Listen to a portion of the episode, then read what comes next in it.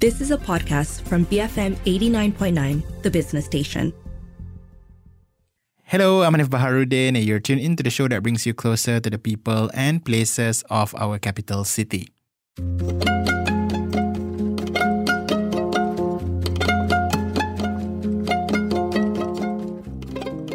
Three years ago, we spoke to the founder of Malaysia Origami Academy and Malaysia Origami Association, Kenneth Cheng, to learn more about the world of folding papers in a creative way and what the scene is like, especially here in the country. The community is pretty passionate, not only their love for the art, but also for teaching others how to fold. So I decided to catch up with Kenneth to see how they cope and dealt with the MCO these past two years. Uh, good to be with you again and I'm Kenneth, the founding president of Malaysia Origami Association, as the founder of Malaysia Origami Academy. And also, I have initiated the Malaysia Origami movement eight years ago, together with the founding of the Malaysia Origami Association. So, the intention for the Malaysia Origami movement is to impart uh, skills related to folding science as well as the folding art to the Malaysian public so that is to impart and to equip them with the skills so that they can apply it to their respective field of expertise. And origami, as you know by now, that it is not just a recreational hobby, but it is more, lot more than that. It's been used in the latest uh, James Webb Telescope. Uh, it has about 60 patented origami technologies, all the way to, uh, to surgical stents for angioplasty, to uh, making uh, drugs using uh, scaffolded protein clusters, of course, to the uh, recreational and the teaching tools that we are familiar with. So, in a snapshot, this is uh, what origami is all about and what I'm doing. So, for the last uh, 42 years, I've been involved in uh, folding, uh, particularly folding origami. And for the past uh, 12 years, I have been involved heavily in origami pedagogy and andragogy, which is the art and science of teaching children as well as art and science of teaching adult. Uh, because I think that imparting the skill is very important and it's a way for us to know uh, better the folding science and art. And uh, I was in Japan for about seven years, and after the earthquake of 2011, I basically moved back to Malaysia, and uh, I'm doing this full time since uh, 2011. Uh, actually, when we try to introduce origami to the Malaysian public, we do find out that origami is still a very new concept uh, to Malaysian because uh, usually we think of origami as a childhood hobby, paper plane, uh, uh, the jumping frogs and crane. Uh, there is very seldom that I encounter a Malaysian that would think that oh origami is something that is used in a, in a high tech industry. so back in uh, 2011, uh, that was a little bit worrying. So we started the Malaysia origami movement. So the, the movement involved uh, a lot of exhibition, a lot of uh, free workshops, uh, talks. Uh, we, we even have symposiums in terms of origami. We offer uh, free workshops and free talks to schools, secondary schools, universities, and we, we reach out to corporation. So over the 12 years, we do see the Malaysia origami movement gaining a lot of momentum in terms of promoting the awareness of what the folding science can do. And most importantly, uh, at, at least for the last five years, we are seeing an exponential growth in the participation. And the uh, people and organization from within Malaysia started to pull the knowledge and the know-how and the interest start pouring in uh, during the MCO. I think because of the lack of physical interaction, a lot of uh, organizations, corporations, they started to explore what can they do in terms of the online uh, resources. So origami naturally is one of the very appealing uh, uh, how to say element and services that uh, falls right into their category. So during the MCO, we do see a lot of uh, reaching out from corporation to us through the Malaysia Origami move- movement, and we have conducted a lot of talks and workshops to uh, to them. So I think that is a uh, blessing in disguise. Of, of course, MCO is not something that we are looking forward to, but because of the lack of uh, physical interaction, because of the uh, the virtual uh, virtual needs we do see that geographical limitation has been removed. So we do see people reaching out all the way from Singapore, Thailand, Indonesia, uh, all around Southeast Asia. People are starting to interact virtually. So because of that, we are seeing a heightened level of activities uh, in pushing the Malaysia origami movement. So in a snapshot, there's about what happened. So yeah, so so based on based on what you said earlier, and based on I think our previous session when we spoke to each other about the art of origami, I did remember asking you about whether um you know learning how to fold is is something that can be done via YouTube tutorials, right? And I think to a certain extent, if I'm not mistaken, you did say that um, actually the face to face interaction is is a much better way of learning how to do it. I suppose. So, um, how did the MCO, I guess, affect that kind of teaching method that that I think your association has always been uh, more more in support of? For example, yeah, how did you essentially cope with the pandemic uh, when it first happened two years ago?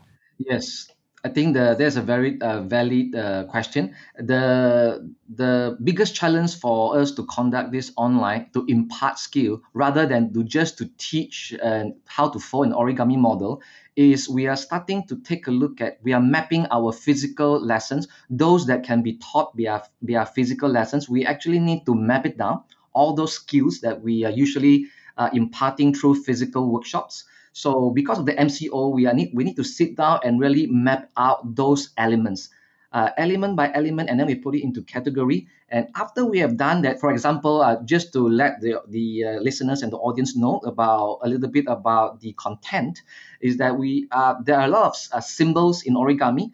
Uh, there is symbols used to inform the reader how to fold a certain types of fold, folding maneuver. So those symbols are very important uh, because you need to tie a certain symbol with the folding movement. And if you search in online in the YouTube, currently there is no such a comprehensive channel that actually covers all that. So you do see sporadically here and there, some, some here, some there, but they don't have a centralized type of repository. So we kind of like map that all out uh, painstakingly, and we try to look at what the online uh, uh, uh, video conference tools that can deliver. For example, can we do it through Zoom? What are the limitations? Can we do it through uh, StreamYard and so on? So we are evaluating and try to, you know, still learning how to map that all in and, and make all those make sense. So we basically map it in the all the different different module that we are doing physically and look at the limitation what the online uh, video conferencing tool can offer and we uh, we actually went through about two to three months uh, time to fine tune so that we can deliver this in a more efficient level. But at the end of the day, just to be fair, the physical workshop is still the preferred way because when you are doing something through online, a lot of uh, the skill will be lost in the process of doing so. So, but because of the the MCO, so people are more willing, are more forgiving to uh, forego that type of uh, online lesson. And because of that, also we have a lot of people outside uh, Kuala Lumpur region that they started to reach out to. So even after the MCO and when we are we, open up, we do see that all all those that are outside the Kuala Lumpur area doing the online uh, lesson with us, they are still continuing uh, doing the online lesson with us, despite the uh, the MCO has been lifted.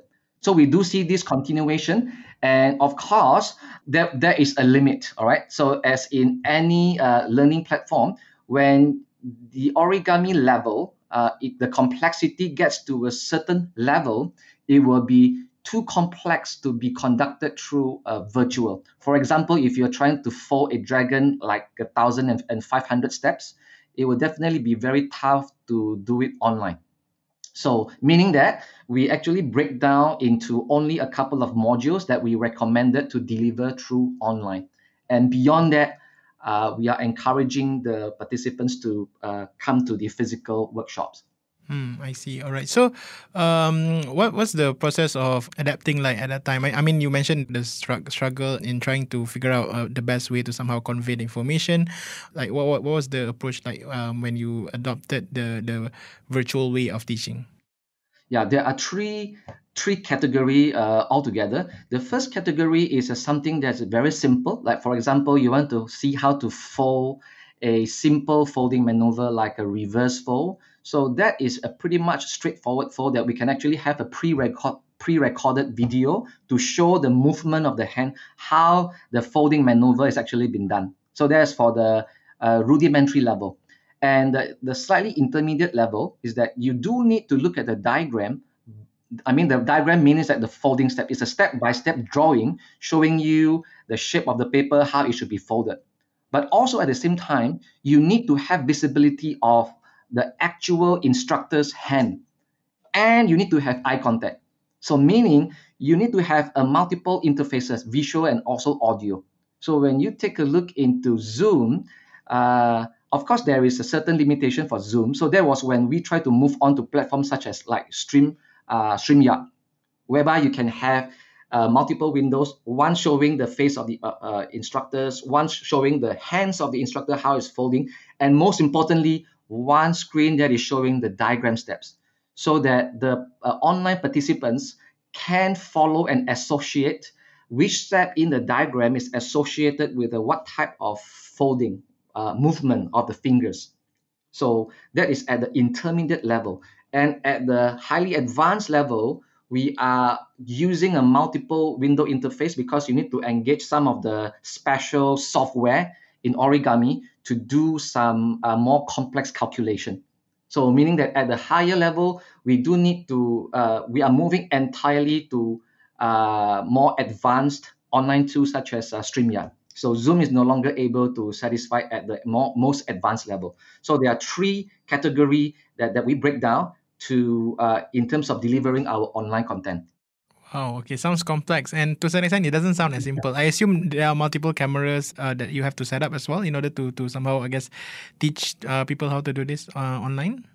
Yes, indeed. We at, at least we have to have two. One showing the face of the instructor, one showing the hands of the instructor, and of course the orientation and the direction of the the, the camera is very crucial, especially on the camera. So it needs to be on the same direction as the the hands of the participants, so that they don't have to do inversion, like they don't have to try to mirror it. So all those considerations need to be not taken into uh, account when we are delivering the online. And when it comes to the advanced level, we are setting up sometimes four cameras because sometimes you need to have one camera zooming down to a certain very localized uh, area that is showing a very high uh, resolution for because some of the part of the paper become very small and you need to have a camera that is just showing that particular area that is very zoomed in to show how the, the shape of the paper has been formed. So at the advanced level, we are sometimes uh, there's uh, a couple of instances where we use four cameras, and the headache now, uh, the challenge back then was the bandwidth, the internet speeds. So it's no longer the how many cameras we have. Sometimes because we added a lot of uh, visual uh, bandwidth, and it becomes so uh, bandwidth hungry that the the internet speed couldn't cope with it. So the throughput kind of like slow down, you know, the whole thing. So we are forced to fall back to like two cameras. so on and off, we are having these uh, challenges. Wow. Okay, that that's very impressive. Um, if you don't mind me asking, what's what's the take up rate uh for origami in during the pandemic? Yes, on the uh, onslaught upon the onslaught onset of the MCO for the first three months, we do see the take up rate were uh, were basically zero. So I think everybody was still trying to adapt to the new norms and and figuring out what to do. And I think at the for, for the first three months, we literally have we panic actually. There's no take up rate, and our physical courses literally comes to a, a total standstill. So we need to reach out to through our social media, and also reach out to all the contacts that we have, schools, universities, and on the fourth months onwards, uh, the three months following the fourth month onwards, meaning that the fourth, uh, f- uh, the, the, the fourth, fifth, and the sixth months, we almost see the enrollment rate jump uh, close to double of the physical rate. And starting from about the eighth month uh, following through to the end of the MCO, our take-up rate is uh, basically close to triple. I mean, it, just in terms of the virtual uh, take-up rate. So we are seeing close to about tripling our current enrollment in terms of the virtual comparing to our physical one. I think partially due to the fact that there is no longer a geographical limitation. Mm. And you're now still continuing with this. Um, well, to some extent, it's a it's more of a hybrid approach, right? Uh, you still have online virtual classes, but you are now resuming your physical lessons as well. Yes, yes. So uh, those that are actually with us through the uh, during the MCO, uh, they are still continuing through, even though the M- MCO has been lifted. And during the MCO, uh, we are also seeing a lot of organization, the uniform organization uh, engages, such as the Girl Guides, St. John Ambulance, and a lot of corporation as well. So those actually makes up the numbers actually, because those are uh, huge, uh, large organizations that they have a lot of members uh, spread through across Malaysia. So online tools kind of like able to meet that requirement because you remove the geographical limitation. So more people from over a, a different geographical area can actually attend in the same platform. So that uh, that tripling of the uh, number of the enrollment, we also coming a, a lot coming from uh, the uh, uniform organizations. That was Kenneth Cheng, founder of Malaysia Origami Association and Malaysia Origami Academy, sharing how the community coped with the pandemic. We're going for a short break. Stay tuned. I'm Hanif Baharudin, and you're listening to I Love KL on BFM 89.9.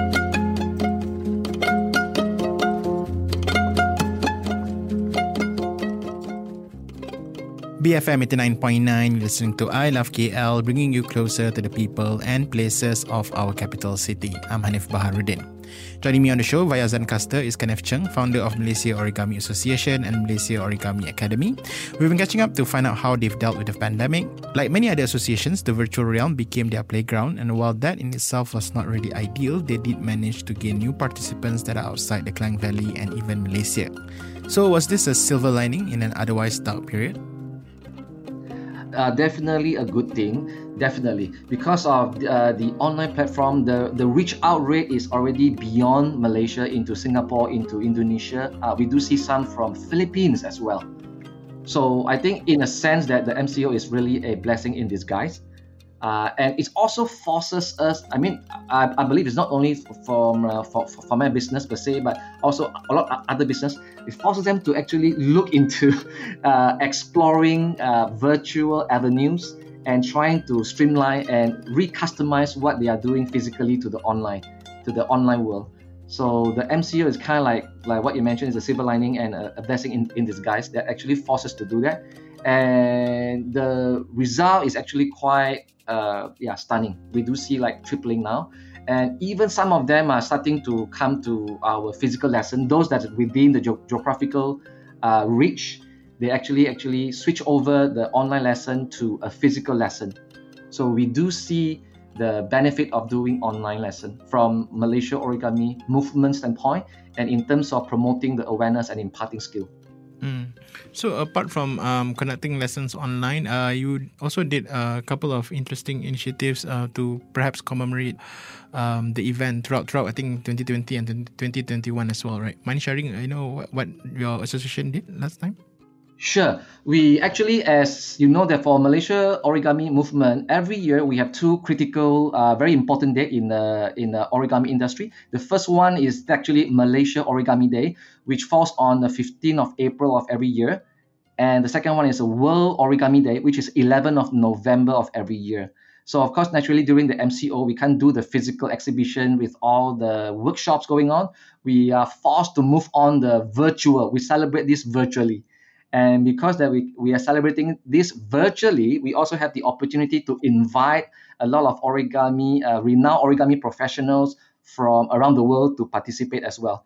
And also, uh, our own government, uh, the JKKN and Japan Embassy, they actually enroll through the virtual and they deliver the virtual speech. And we have virtual celebration, virtual kickoff, and virtual uh, workshop as well. So that, that kind of give us a, a, a really a different feel.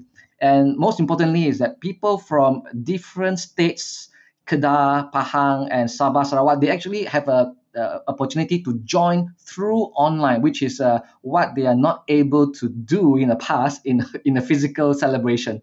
So they kind of like that excite them a lot. And the subsequent year, which is year 2021, we did exactly the same thing, the virtual celebration as well again. And of course, now that we are the MCO is lifted, this coming uh, 11th of November, which is we're going to have a physical and hopefully physical and virtual, a hybrid celebration. Uh, the physical uh, World Origami uh, Day is going to be held at Lalaport BBCC. So we're going to have yeah a lot of physical exhibition coupled with a virtual one, so that we do not leave out those that could not make it to Kuala Lumpur. All right, fantastic. The last time we spoke was in 2019. Um, uh, apart from, I guess, having to adapt during the pandemic, did you observe any new trends in the origami world? Definitely. A lot of trend actually is actually been focusing on exploring Malaysia cultural heritage element.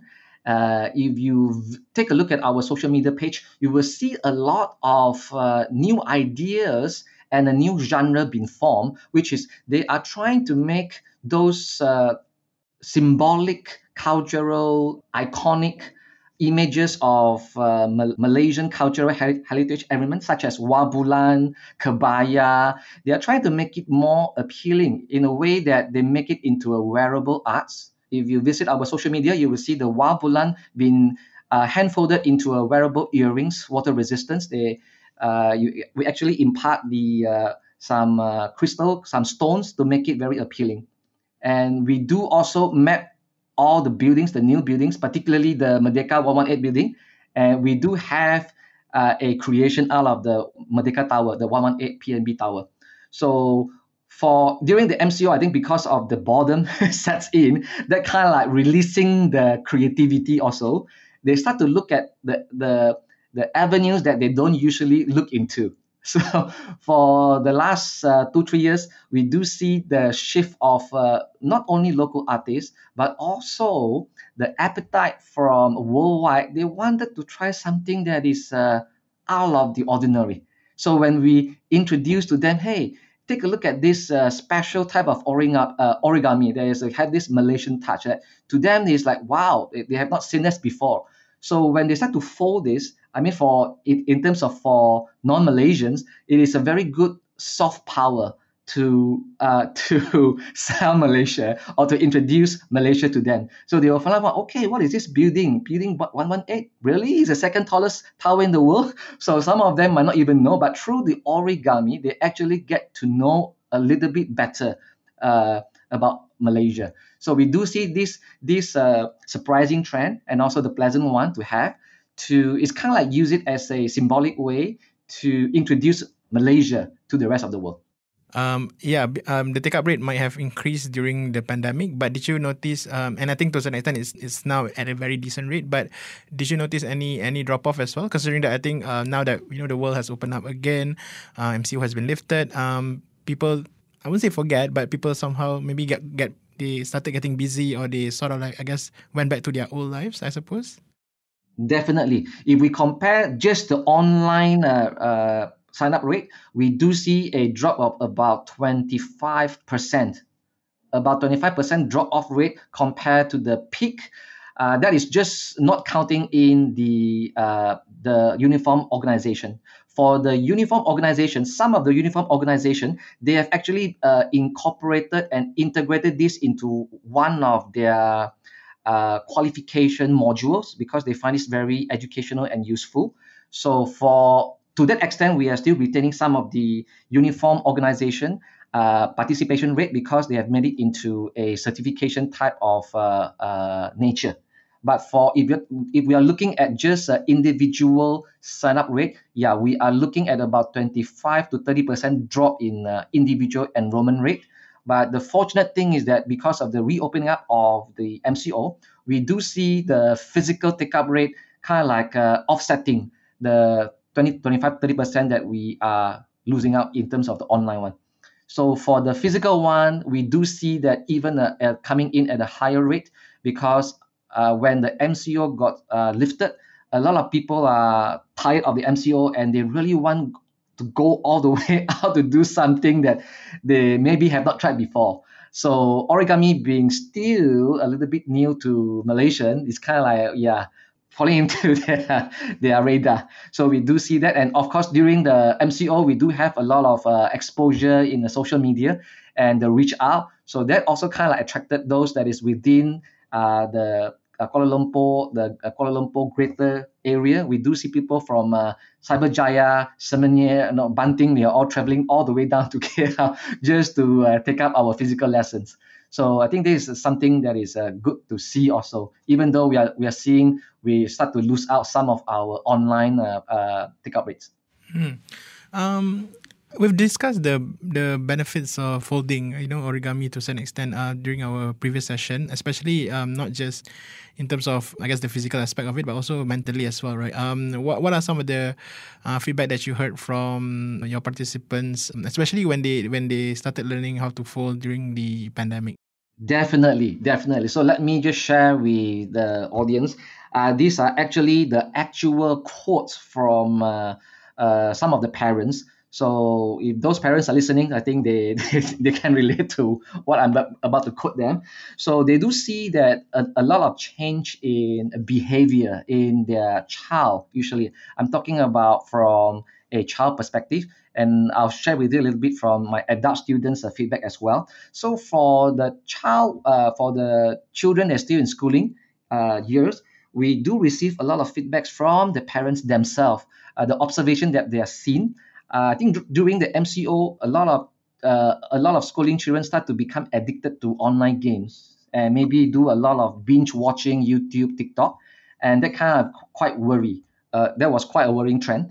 But when their child started to take up origami and when they become more skillful, they discover that they can fold a lot more complex and more interesting and stunning uh, uh, origami figurines like dragons, like roses, flower, all sort of a more interesting thing, and that kind of like open up new uh, avenues and new uh, uh, mind mind share. So they do see that their child spend less in terms of the online gaming and online binge watching, and also they do feedback that they start to see a behavioral change that the child start to become more patient and also to become more analytic. And uh, in terms of their logic inference skill, they do see a significant increase. So these are the actual quotes from uh, some of the parents. Uh, in fact, throughout just the, the last weekends, we have some parents from Johor Cyberjaya. So if you're listening, you know, yeah, I'm talking about yeah those the parents. So they actually come and visit uh, me in the academy physically, and yeah, this is the actual feedback from them. So they do see such a positive uh, uh, signs and, and traits uh, developing in their in their child. And for the adult students, they do uh, let me know that it's quite therapeutic because throughout the MCO, uh, because of the work from home uh, culture started to build up, they feel that they kind of like is the, the the line of work and personal life kind of like become quite blur because that you almost like every, the, around the clock you're like in the workplace because your house become transform become a workplace. So they need to have some balancing act to counter that. So by by adopting origami of, and of course some of the other hobbies but uh, basically for my origami adult students they are uh, letting me know that folding origami sometimes can bring them back to that peaceful me time so when they fold a very like very uh, beautiful wau bulan using a very beautiful uh, batik paper, so they have that that that the entire folding time to be a me time to de-stress. So they feedback to me that it can be very therapeutic. So these are some of the actual feedbacks from our students, both from the uh, children as well as from the adult students.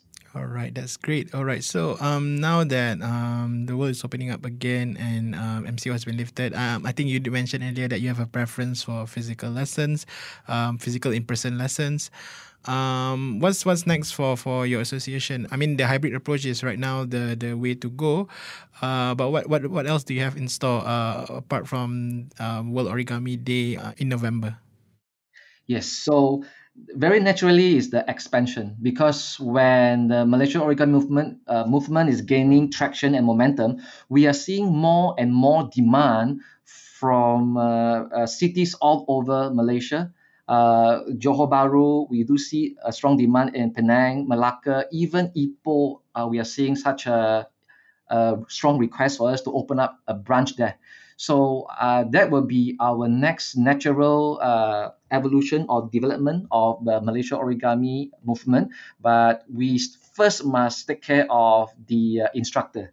So we need to take care of training uh, qualified and uh, uh, instructors to deliver the physical classes, the physical uh, workshops.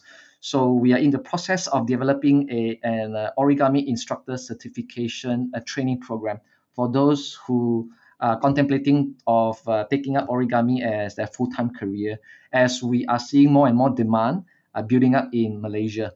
So I think that is the next uh, step of the Malaysia Origami uh, uh, Academy. And also, we do see more and more um, businesses uh, have approached us to work together with them to build their brand image and also to uh, bring footfall. so when I say bring footfall, naturally I'm referring to the mall outlets.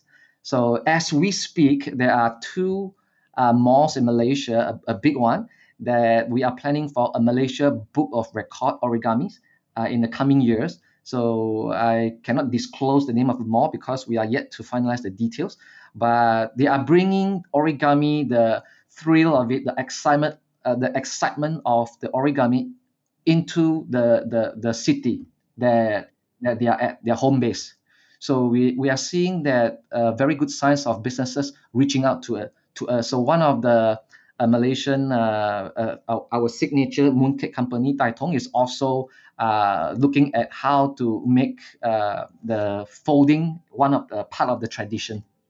So we do see a lot of organizations started to express their interest and they started to see the the power the the, the benefit of the, the power of the symbolism so when you try to introduce malaysian uh, cultural heritage element in a very fun way and a very beautiful way through uh, paper folding i think is a very uh, catchy it's, it's a very enticing idea to them so this is something that is very positive that we are seeing all right, that's great. Okay, so for uh, listeners out there who would like to find out more about uh, Malaysia Origami Academy, where can they visit for more information? Yeah, they can definitely visit uh, social media, our social media at Malaysia Origami for uh, Instagram, or you can just visit uh, our physical uh, place at Publika Shopping Gallery, and you can search us at uh, Facebook Malaysia Origami Academy. You've been tuning in to I Love KL, and that was Kenneth Cheng, founder of Malaysia Origami Association and Malaysia Origami Academy, sharing his experience surviving the pandemic. That's all we have for this episode of I Love KL. If you miss any part of the show, you can check out the podcast at bfm.my slash I Love KL, our app you can find via Google Play and the App Store, and you can also find this podcast on Spotify. Don't forget to also follow the station on Twitter at BFM Radio.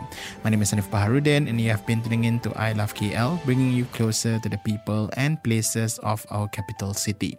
Tune in next week only on BFM 89.9, the business station. You have been listening to a podcast from BFM 89.9, the business station. For more stories of the same kind, download the BFM app.